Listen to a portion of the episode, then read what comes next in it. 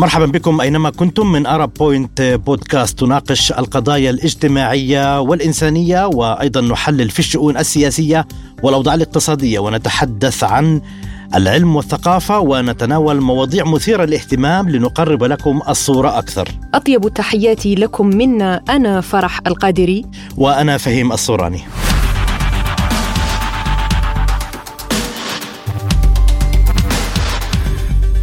عقوبة الإعدام. عبر التاريخ تنوعت طرق العقاب للأشخاص المخالفين للقانون وأشدها كانت عقوبة الإعدام.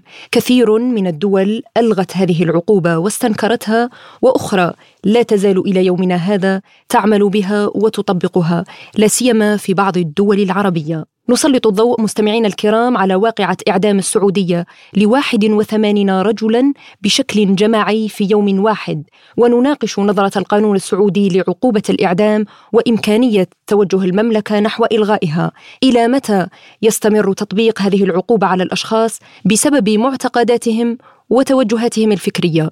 يجب أن نشير فرح إلى انه منذ الحرب العالمية الثانية أصبح هناك اتجاه مستمر نحو إبطال هذا الشكل من العقوبات عقوبة الإعدام، ففي العام 1977 قامت 16 دولة بتأييد مبدأ الإلغاء، وابتداء من مايو 2009 قامت 93 دولة بإلغائها، منها 10 دول ألغتها مع إمكانية العمل بها في ظروف معينة، لكن في الوطن العربي ظلت عدد من الدول تطبق هذه العقوبات العقوبة حتى يومنا هذا كمصر والعراق والمملكة العربية السعودية. أشير هنا أيضا زميلي فهيم أنه في نهاية 2020 كانت حوالي تقريبا نصف بلدان العالم ألغوا عقوبة الإعدام في القانون بالنسبة لجميع الجرائم كما ألغتها حوالي 144 دولة وفي الواقع الفعلي. ما يجعلنا هنا نطرح التساؤلات مستمعين الكرام حول استمرارية تنفيذ عقوبة الإعدام لا سيما في البلدان العربية هو أنه في الوقت الذي تشهد فيه السعودية انفتاحا واسعا وكبيرا على كافة الأصعدة كما شاهدنا في المجال الفني، المجال الثقافي، العديد من يعني المجالات. قبل نحو أسبوعين أعلنت وزارة الداخلية السعودية تنفيذ الحكم الإعدام الجماعي بحق 81 رجلا. نعم الجانب السعودي بالمناسبة قال بأن يعني التحقيق مع هؤلاء الأشخاص آه، جاء أو أسفر عن توجيه الاتهام إليهم بارتكاب جرائم وبإحالتهم إلى المحكمة المختصة وتمكينهم من الضمانات وضمان الحقوق آه، كافة التي كفلتها لهم الأنظمة في المملكة. الأمم المتحدة طبعا بدورها نددت بما حدث ودعت الرياض إلى إلغاء عقوبة الإعدام وجعل قوانين مكافحة الإرهاب متسقة مع المعايير الدولية. وأشارت إلى أن إعدام المسجونين دون تلقيهم محاكمة عادلة قد يرقى إلى مستوى جريمة حرب وأن هؤلاء الواحد وثمانين رجل لم يتلقوا محاكمة عادلة. هنا أود الإشارة والتذكير مستمعين الكرام أن منظمة العفو الدولية كذلك قالت في تقريرها السنوي لعام 2020 حول عقوبة الإعدام في العالم أنه هناك دولا في الشرق الأوسط وشمال أفريقيا أمعنت في تنفيذ الإعدامات بلا هوادة وضاربة عرض الحائط بالتحديات غير المسبوقة التي خلفتها جائحة كورونا. ما جعل هذه الدول من بين أكثر دول العالم المنفذة للإعدامات في عام 2020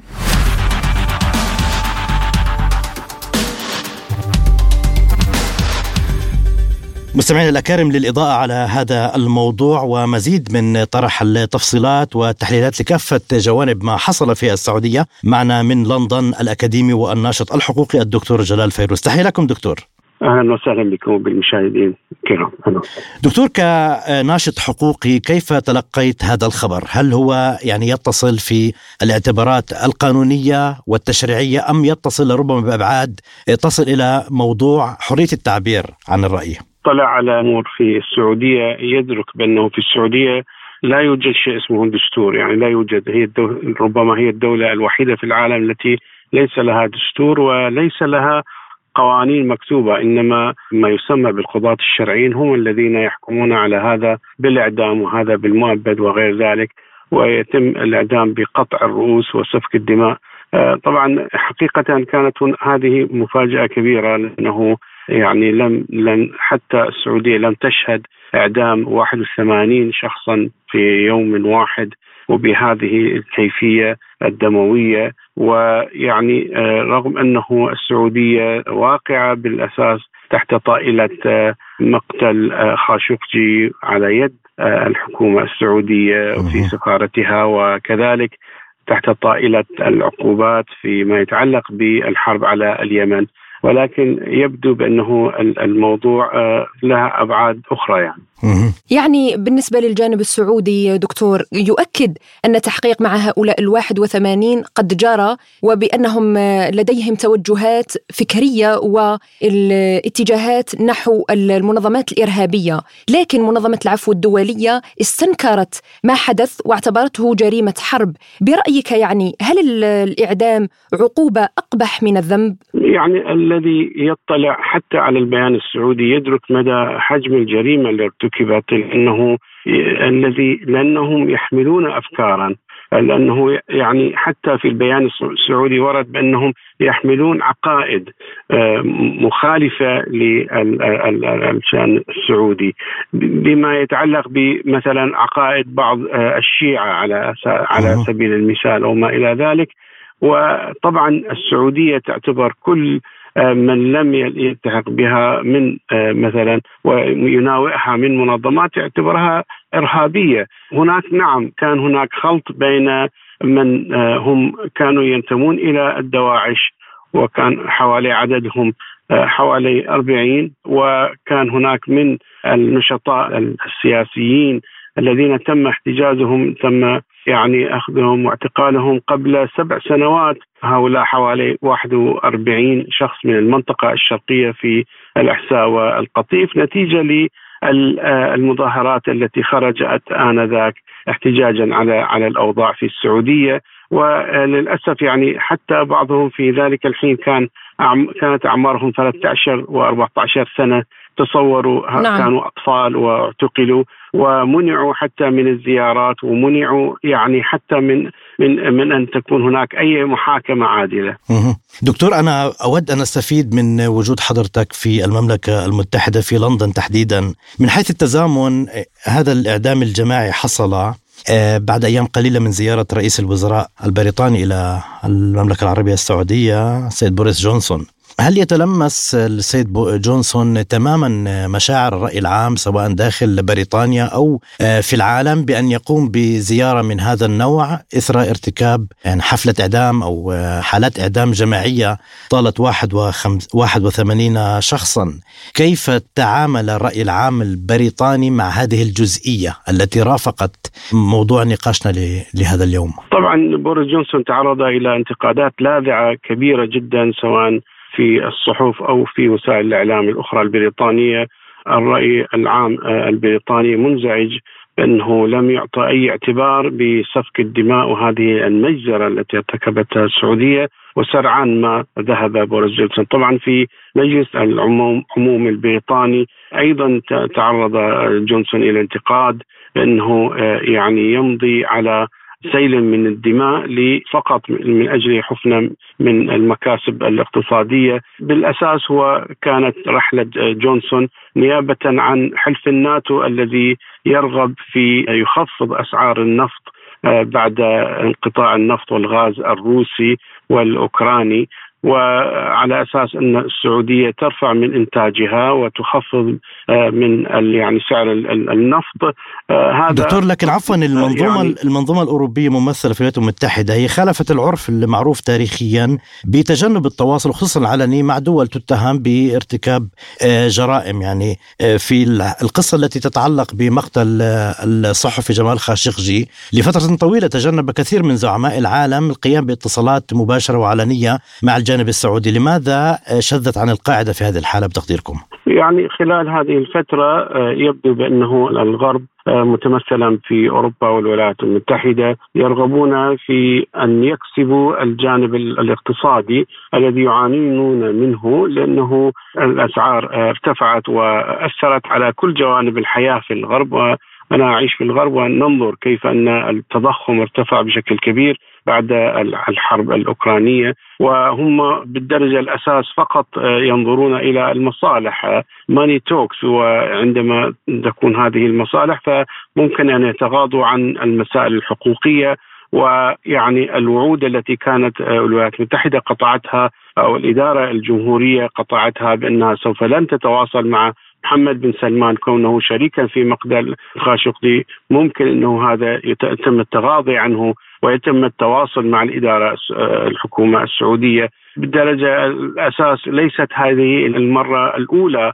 يعني حتى في في في قضية اليمن عندما يعني تكون الحرب. يعني تصل إلى الأبرياء إلى الأطفال وقصف المدارس والأعراس وغير ذلك، هذا الأمر أيضا لم يلفت نظر الغرب لكي يكفوا عن مناصرة السعودية وحربها على اليمن، فالمسألة بالدرجه الأساس هي البراغماتيزم ومسألة المصالح الذاتية.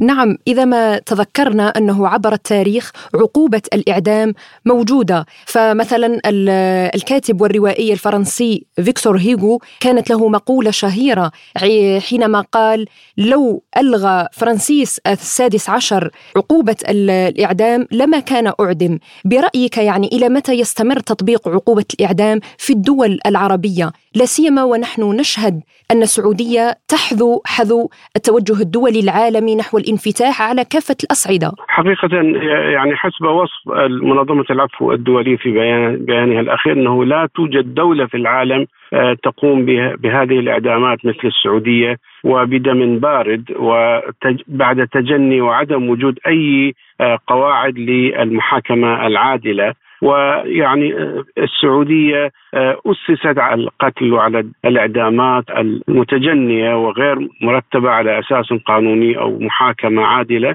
ويعني قبل تقريبا سنوات كانت الوجبة الأخيرة التي كانت 53 ناشطا تم إعدامهم.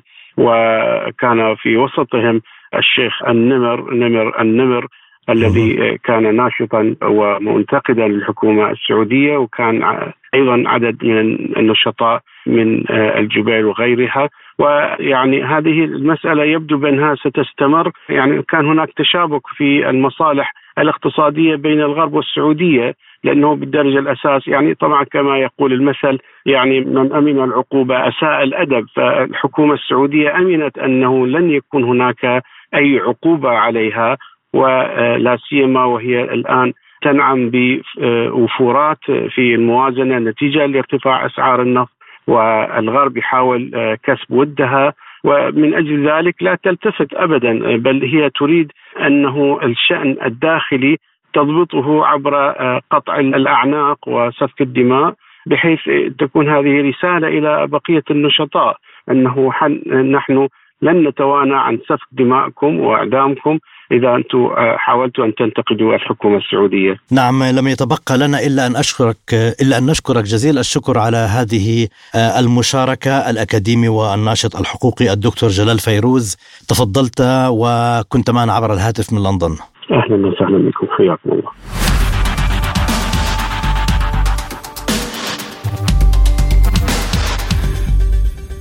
يعني لعلك لاحظت والمستمعين الكرام إلى أن الدكتور جلال فيروز وضع تركيزه بشكل أساسي على المقاربة الغربية للتعاطي مع هكذا حالات عندما تحصل، يعني من جهة هذه الأحداث توصف بالجرائم، لكن يبدو أن الاعتبار المتعلق بالمصالح لدى هذه الدول الدول الغربيه هو من يفرض نفسه ويعطي المعايير الإنسانية درجة ثانوية.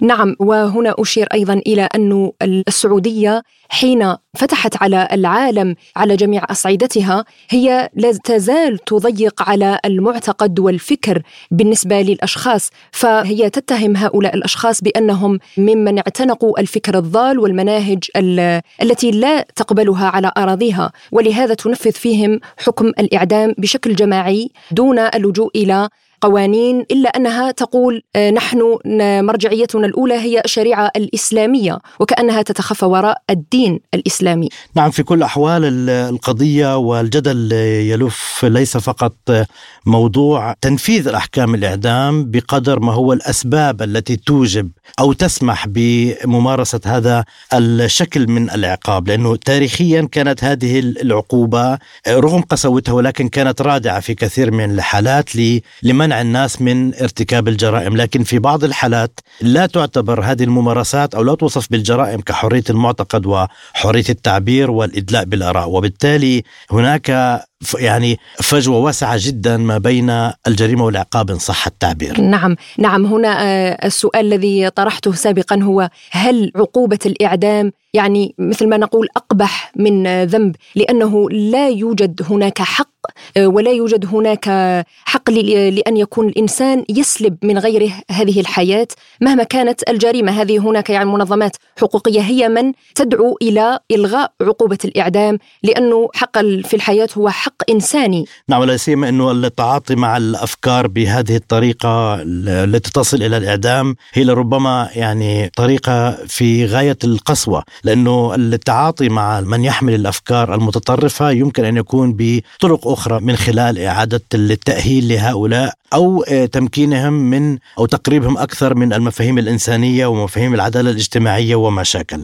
بالتالي فحق الحياة وحق لكل إنسان ولا يخول لأحد إنهاؤه أو سلبه من غيره إلا إذا كان هذا الشخص هو من قام أو بادر بحرمان شخص من حياته.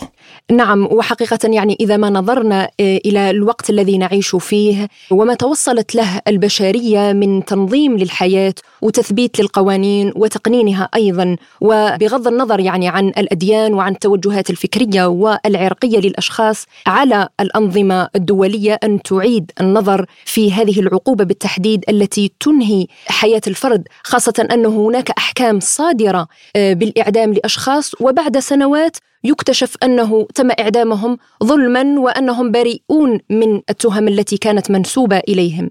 نعم مستمعي الكرام نحن نأمل بأن لا يتم تكرار مثل هذه الحالات التي يعاقب فيها الإنسان على حرية المعتقد. كان معكم برنامج عرب بوينت بودكاست لا تنسوا الاشتراك ووضع إشارة الإعجاب والمشاركة في كل المنصات المتاحة أمامكم. كنا معكم أنا فرح القادري وفهيم الصوراني إلى اللقاء.